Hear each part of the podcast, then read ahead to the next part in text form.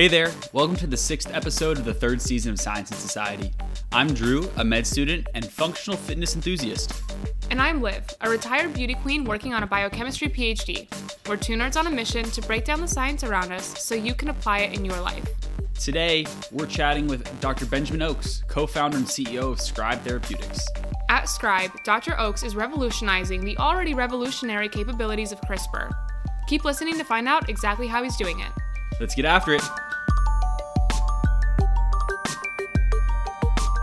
Benjamin L. Oakes is the co founder, president, and chief executive officer at Scribe Therapeutics, a molecular engineering company focused on creating best in class, in vivo therapies that permanently treat the underlying cause of disease. Ben has contributed to over 25 publications and patent applications on topics including synthetic biology, molecular engineering, CRISPR, and zinc finger genetic modification. Previously, as an Innovative Genomics Institute Entrepreneurial Fellow, he focused on the holistic engineering of genome editing technologies to build novel genome editing molecules. Ben received a PhD in molecular and cellular biology from UC Berkeley in 2017, where he worked in the Doudna Lab and Savage Lab, developing CRISPR Cas9 molecules with enhanced characteristics. Ben, welcome to the show. Hey, thanks for having me on. So, we're going to get down to the very, very basics to start. So, from a fundamental standpoint, what is CRISPR and what does it actually do? Uh, it's a good question. It's a really important question, too.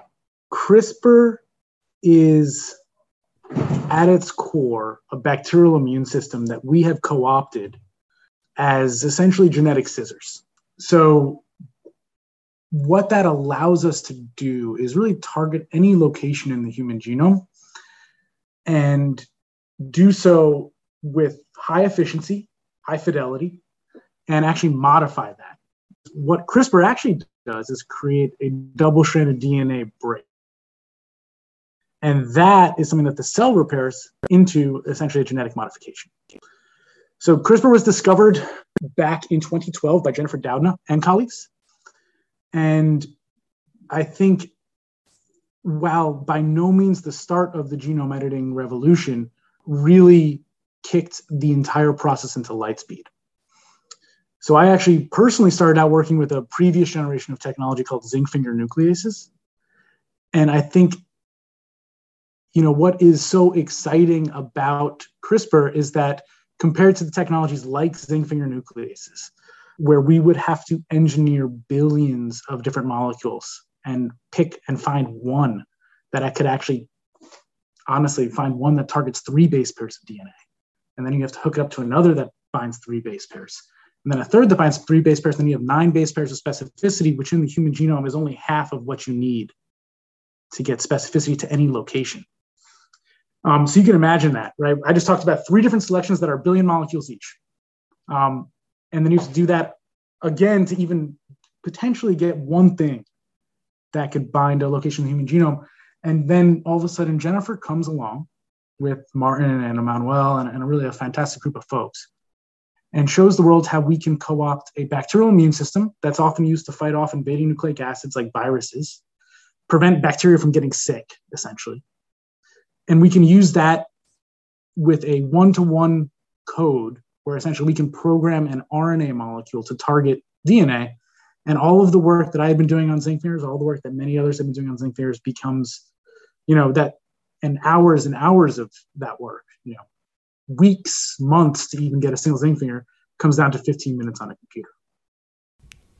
So, as someone who kind of started working on this work relatively early on, what has been a development in the CRISPR space that has been particularly exciting to you? Because, like you said, I mean, you went from, you know, this these zinc finger nucleases, which was like a very rudimentary, it sounds like, kind of version of what CRISPR is now and you've really seen the whole development from from that to what CRISPR is and can be today.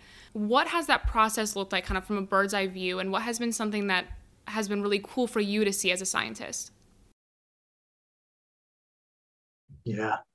So I, I, will say props to the zinc finger engineering folks, not rudimentary at all. Um, that was complicated. That stuff's incredibly complicated.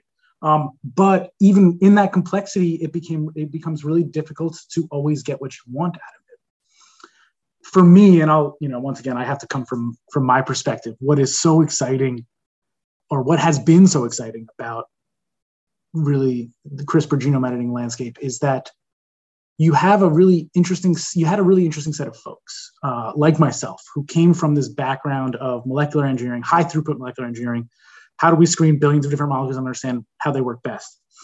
And we were focused on the problem of specifying DNA, specifying a single target site, right? How do we f- create that control F, control find, that find function in the word processor? Um, and all of a sudden that was solved like that, right?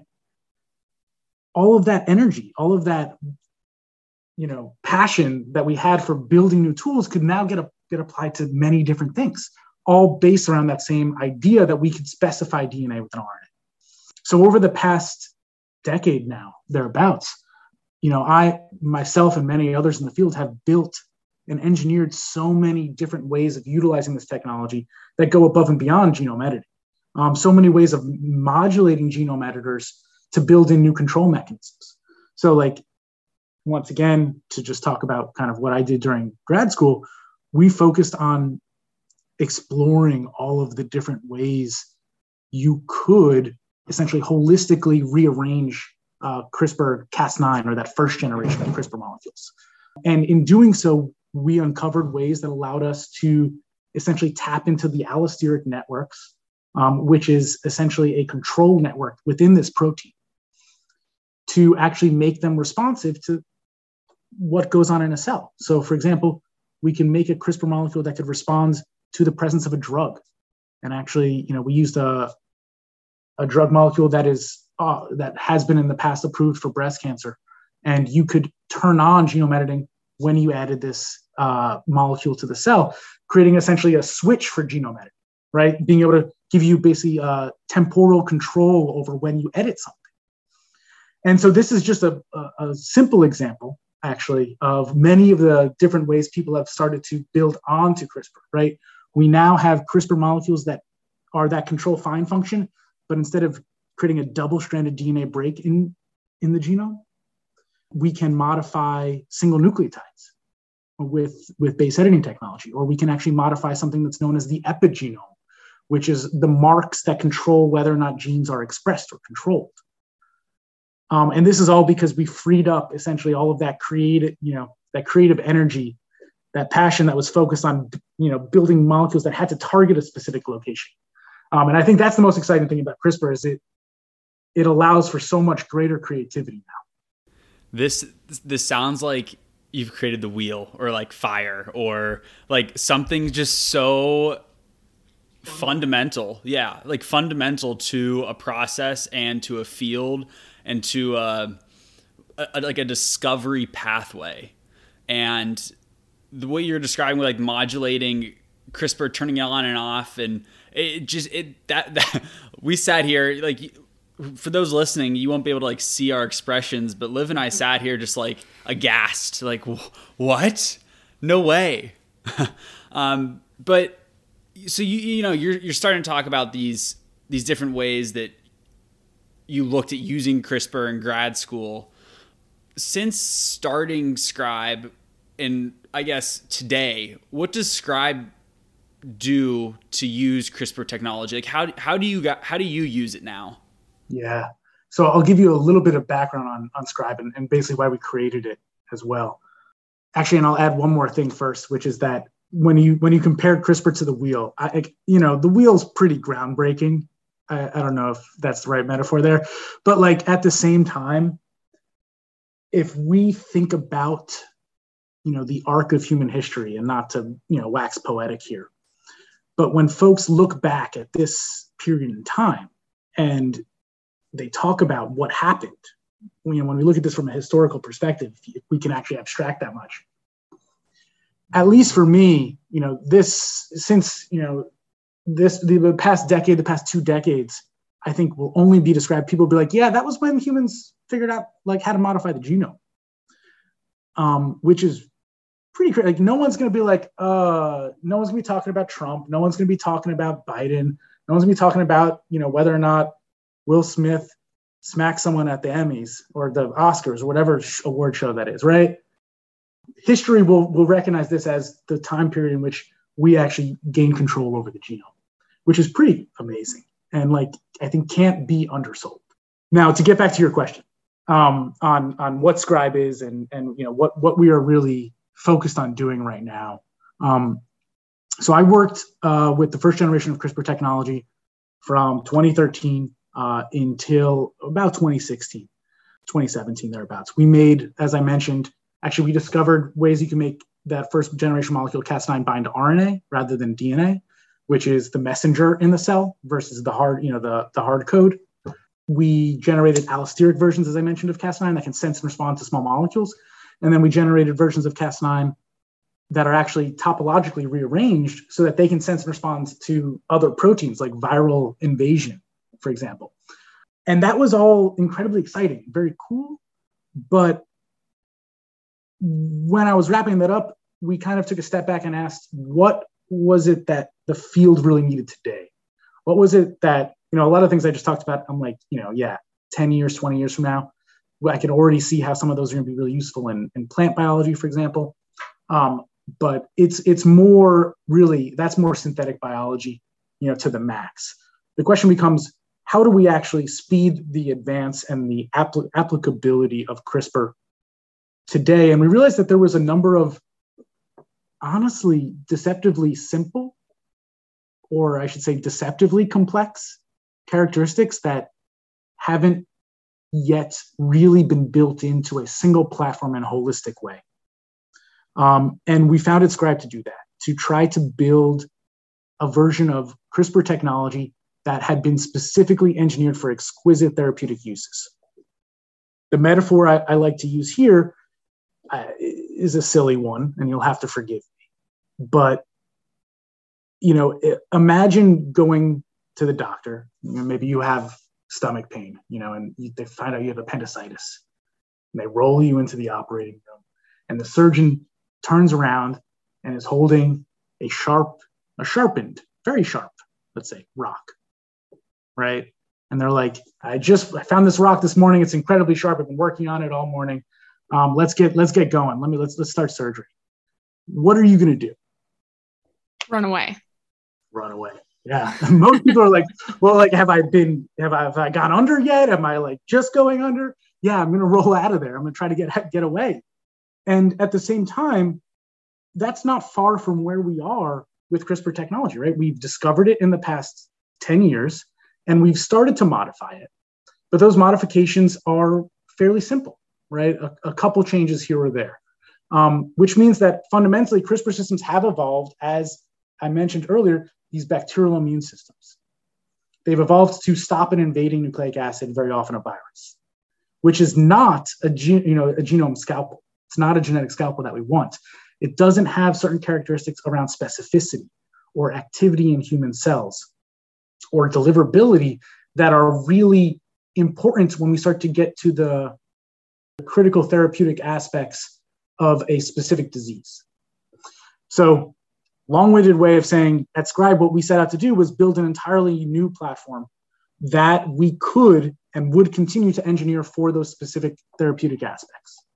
So I did some digging on the company, of course, before we we started this interview, um, to not go in completely blind.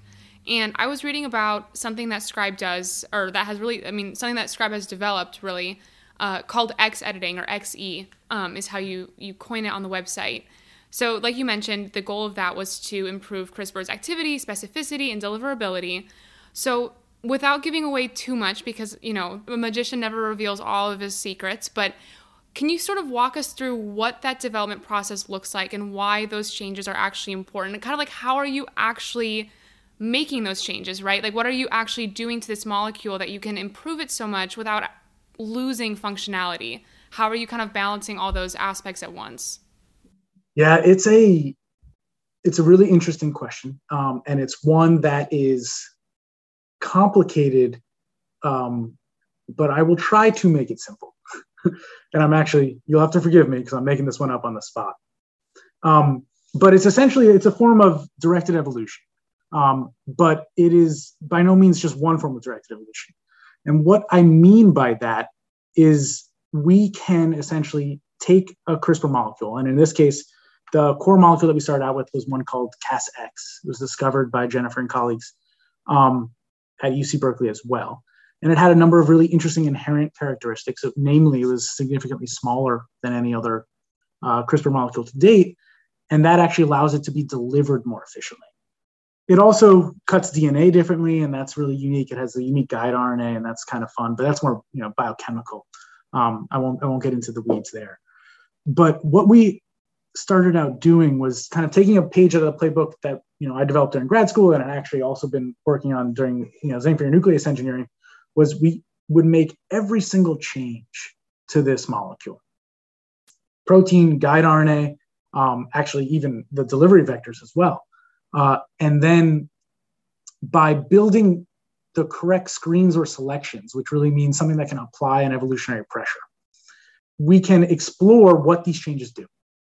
And we can find changes that improve the enzyme. We can find changes that don't improve the enzyme. Um, and we can find changes that actually allow the enzyme to drift through what's known as sequence space, uh, changing the sequence without actually changing the functionality. And this is all done by essentially applying a, a, a selective pressure un, you know, with an understanding that that selective pressure is a certain variety. So this is a pressure for protein folding, or it's a pressure for cutting DNA. Um, this is a pressure for behaving well inside of the human cell, for example. Um, you know, once again, where these enzymes have never before seen human cells. So that's that's what we've done uh, since day one. We've actually, at this point in time, taken over 100 steps through sequence space over 100 changes to this enzyme compared to the original wild type enzyme.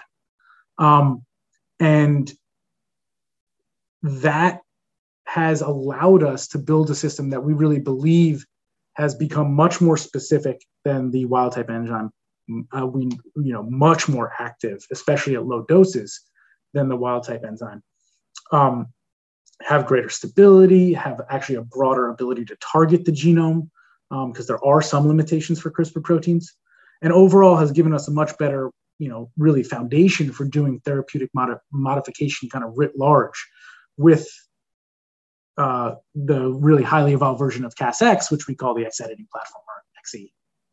That I mean that's that's a really cool development process, and the fact that you've already like a hundred steps, I to me as somebody with like very very little bench background at all i i can't even begin to like kind of quantify and like internalize what a hundred changes mean but from what liv has told me about the process of scientific discovery that's that's a hell of a lot.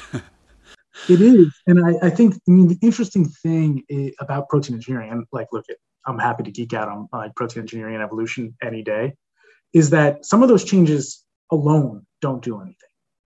But they un- allow you to unlock further changes that actually open up entirely new possibilities. Some of them are actually detrimental alone but combined with others they're actually synergistic right or epistatic would be the turn of phrase um, for those phds out there so it is really interesting i think you know we take steps in through sequence space that are both large and small right? We make every changes or we make a whole bunch of changes all at once, and we're continually improving this as well.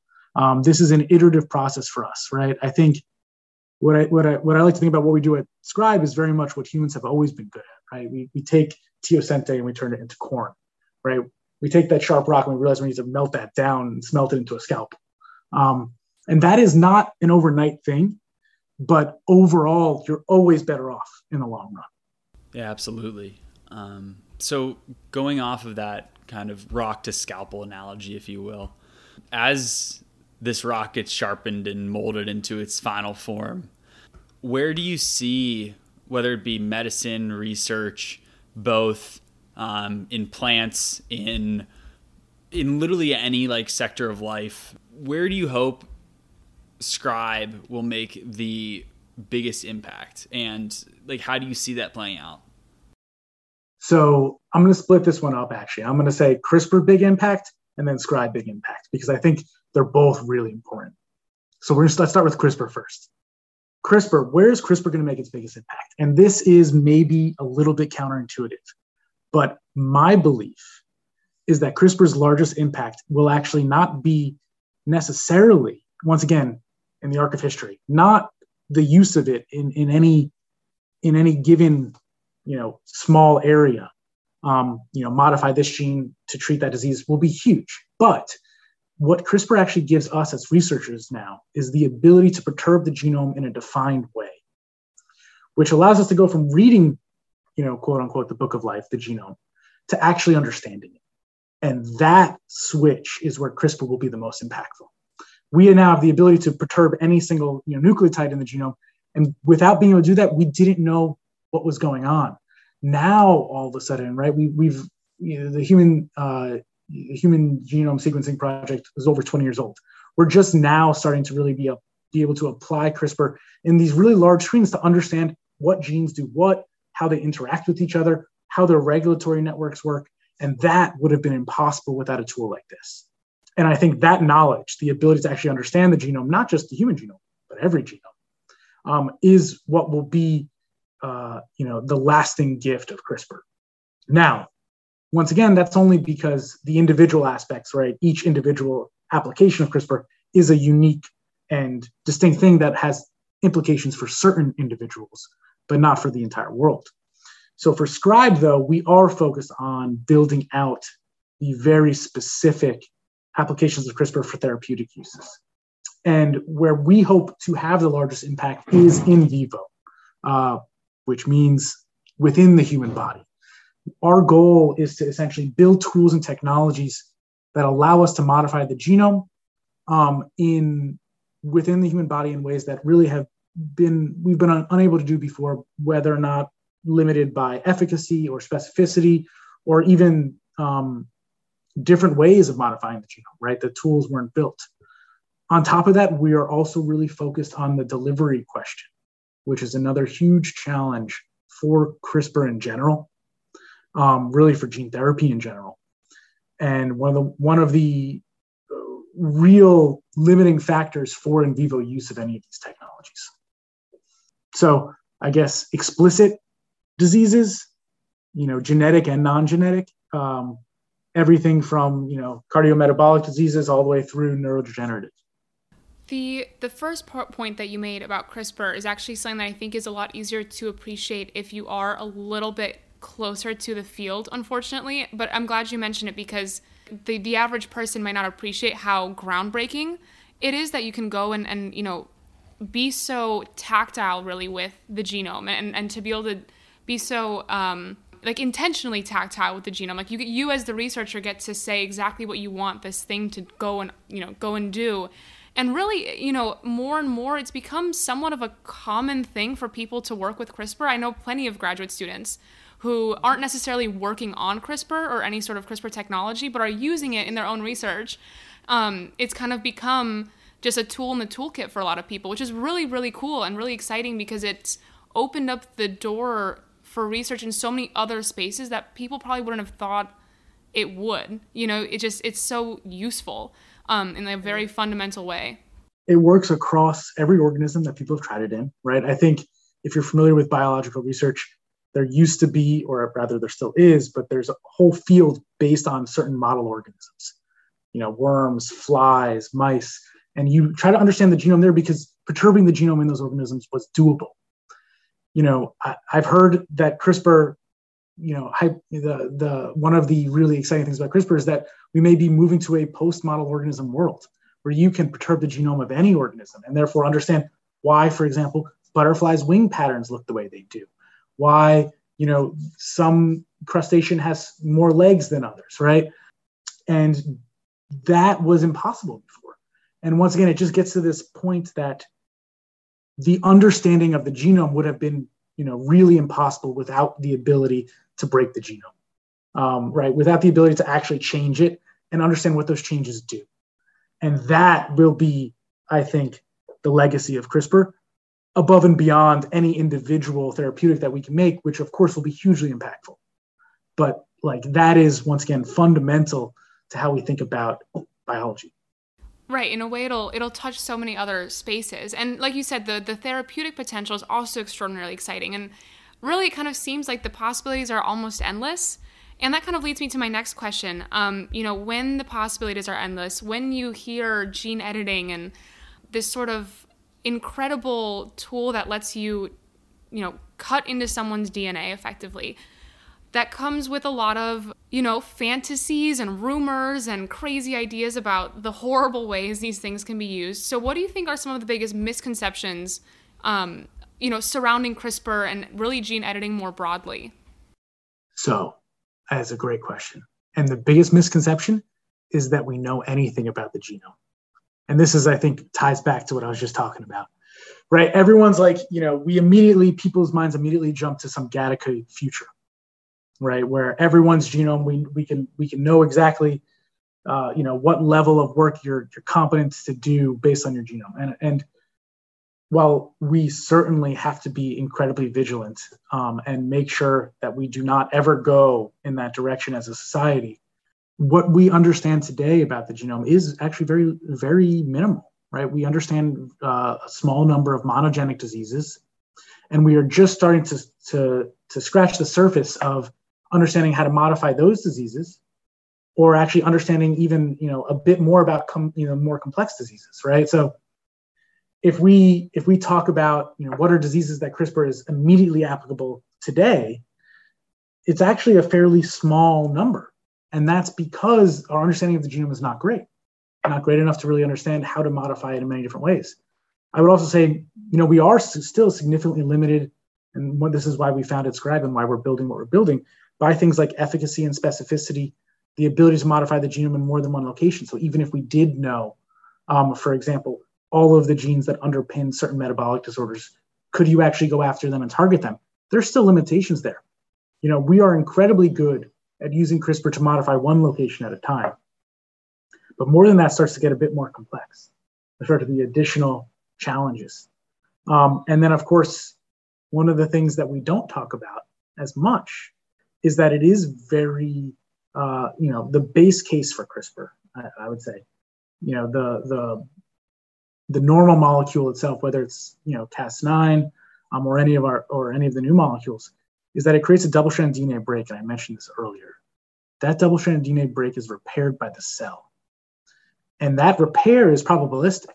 It is not, um, uh, you know, it's you have the control find key, but then essentially when you hit delete, you kind of get a random mishmash of what comes in, and that's actually people don't realize that. You think you we think that it's this is a cut and replace. This is a control, um, you know, control finds, control replace situation. That is there are technologies that are moving more in that direction. Um, and there are some technologies that are, are fairly good at doing that for very specific nucleotides, but still all of them have their challenges. And that is another huge limitation. I'm actually uh, co mentored by a um, professor at U Chicago who does a lot of um, base editor work, and it's an extraordinarily um, like the field is at a very very basic point so far compared to CRISPR and compared to how um, again like how specific we can get CRISPR, how you know the the, the knowledge base is so much smaller. Um, and you know you're talking about one nucleotide, two nucleotides at a time. So it's we're quite a ways away from being able to sort of just edit the genome. I think the way a lot of people think we can, especially but, with the efficiency you need and the specificity, right? Right. I mean, you might be able to get, and this is the interesting, right? In a dish, we can do lots of things. You can get the one cell that has the perfect mutation and study that. But in the human body, for therapeutics, it becomes more difficult. And we have to find ways to modulate disease that are robust to the variety of changes that you might make. Absolutely. So it gives you a lot of interesting things and exciting things that you get to work on uh, throughout the course of your lifetime. And you know, as we kind of wrap up our interview about your work, I want to learn a little bit more about sort of why you're here, and that's a good way to segue into, you know, why why the industry, why work in the industry, why work, you know, as the CEO of Scribe um, after coming from academia. What kind of pushed you in this direction? That's a good question. It's one one I think about a lot as well. Um, but I think it's, I guess, there's a couple reasons. First is that when I started out, um, actually engineering zinc fingers, I was in a small lab uh, with a fellow by the name of Marcus Noyes um, at Princeton University, and he had a know, literally he was a fellow. He had a fellowship there, um, and it was a small group of really highly dedicated people. Um, you know, there was really three of us, and we were pushing as hard as we possibly could on this. You know, like let's do ten thousand selections of different zinc fingers, and let's find all the zinc fingers that could possibly bind a, a target site in human genome. And you know, that was uh, incredible, but it required so much effort that you had to convince yourself that this was really going to be worthwhile. Um, and I kind of caught the bug there, right? There was a there was a couple moments that were a little bit uh, rough, and it was either I went like I was gonna go, nah, this is not for me, or like this is totally everything I want to do. Um, and I went completely in that direction, right? It was like 90 hours a week, 10, you know, 10,000 selections. We'll do it. Let's do it. It's possible. We can do it. We can bang our head against this wall hard enough. Um, and that really set me down this path of enjoying, you know, what I guess some might describe as the entrepreneurial spirit. I would just say like a deep passion for for working with small groups of people, um, and seeing what you can do together. Um, I, I, you know, I did something very similar during grad school. I, I always liked trying to build small teams. Um, and because of that, I will say I always knew that there was going to be two options. I was either going to start a lab or probably start an organization. Um, and you know, I don't know, my mom. There's no one else in my family that is a doctor or a scientist or anything, right? So probably you have some background from that, saying, you know, maybe go do go go more to the business world. Um, but I think in the end, I mean, honestly, it was just obvious to look around and say, where are there more resources to accomplish our mission? Um, and fundamentally, this day and age, academic funding does not get you, or for the majority of folks, right, does not get you where you really want to be. You know, we have 60 folks here at Scribe, thereabouts now, um, all pulling towards this mission of building the very best genome editing tools to treat the underlying causes of disease or treat actually many different causes of disease. And that would have been very difficult to do in academia, if not impossible, but it's doable in biotech. Um, so there's like the brief version of it. If you want to talk about more deeply, I'm happy to share a, a longer story, but not. no, it definitely it definitely makes sense, and you know, I'm actually I'm amazed that you have 60 people on your team because you're right that that is almost unheard of um, in academia. I'm in a lab of the other lab I'm in is a lab of I believe 40 total people and people refer to it as the company on campus because it's mm-hmm. just so unheard of to have an academic lab of that size and certainly not as an early career professor unfortunately um, so thank you for sharing that that's really exciting um, and sort of in this realm of your academic journey obviously you've worked with some pretty remarkable people um, so, having co founded Scribe together and being a graduate of her lab, how did it feel when you found out that Dr. Doudna was one of the women awarded uh, the Nobel Prize for CRISPR? What did that feel like? What was that whole experience like for you? I mean, does it matter what it was like for me? What was it like for her? No. I Do mean, you know? yeah, I, I, I think it was obviously, um, you know, really wonderful. I don't think it was a question in anyone's mind whether or not it was going to happen. It was just a question of when, at least from my perspective. There's been so much accomplished off the back of this technology, and there it has so much more to give, as we've talked about today. Um, it was really a no-brainer, and I'm thrilled that the committee recognized Jennifer. But it's kind of like, you know, please, from my perspective at least, of course you must. You know what i would say more about jennifer is just how amazing and supportive a mentor she is. Um you know with with or without a nobel prize i don't you know i don't think that that matters. It hasn't changed her at all. Um she is just someone who's always there in in supporting whatever you know whatever you want to accomplish and and that's been a huge gift and dave's very similar so i mean that would you know my advice for anyone who is looking into grad school is find the right people to work with, um, even more so than the projects. Now, I was fortunate enough to kind of know exactly what I wanted to do and find people who were good. But it, the people matter more than anything.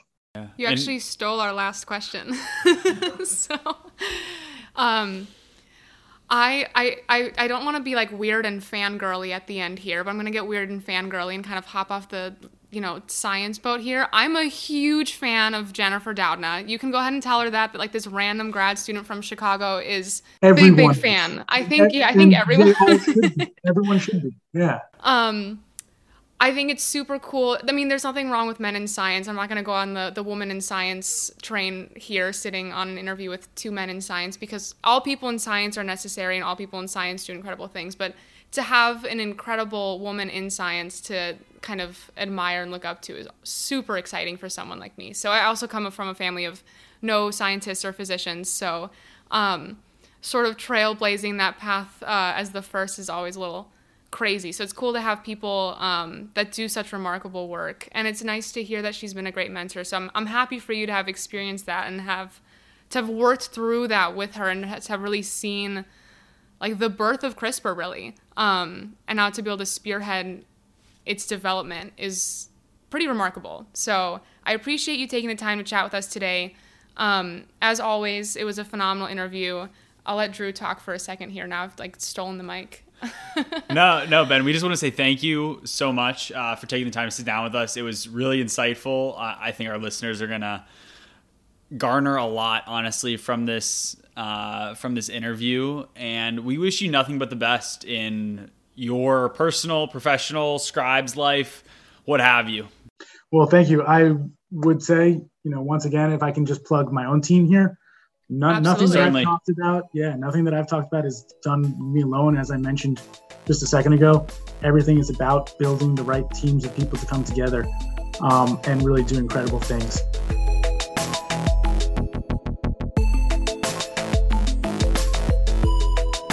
Slam dunk, home run, slap across Chris Rock's face. That was a heck of an interview. It sure was. And you already know this about me, but our listeners might not know. I'm I really am a big Jennifer Doudna fan. So to speak to Ben and hear from him and his experience and how he's contributed to what is one of my favorite bodies of scientific work.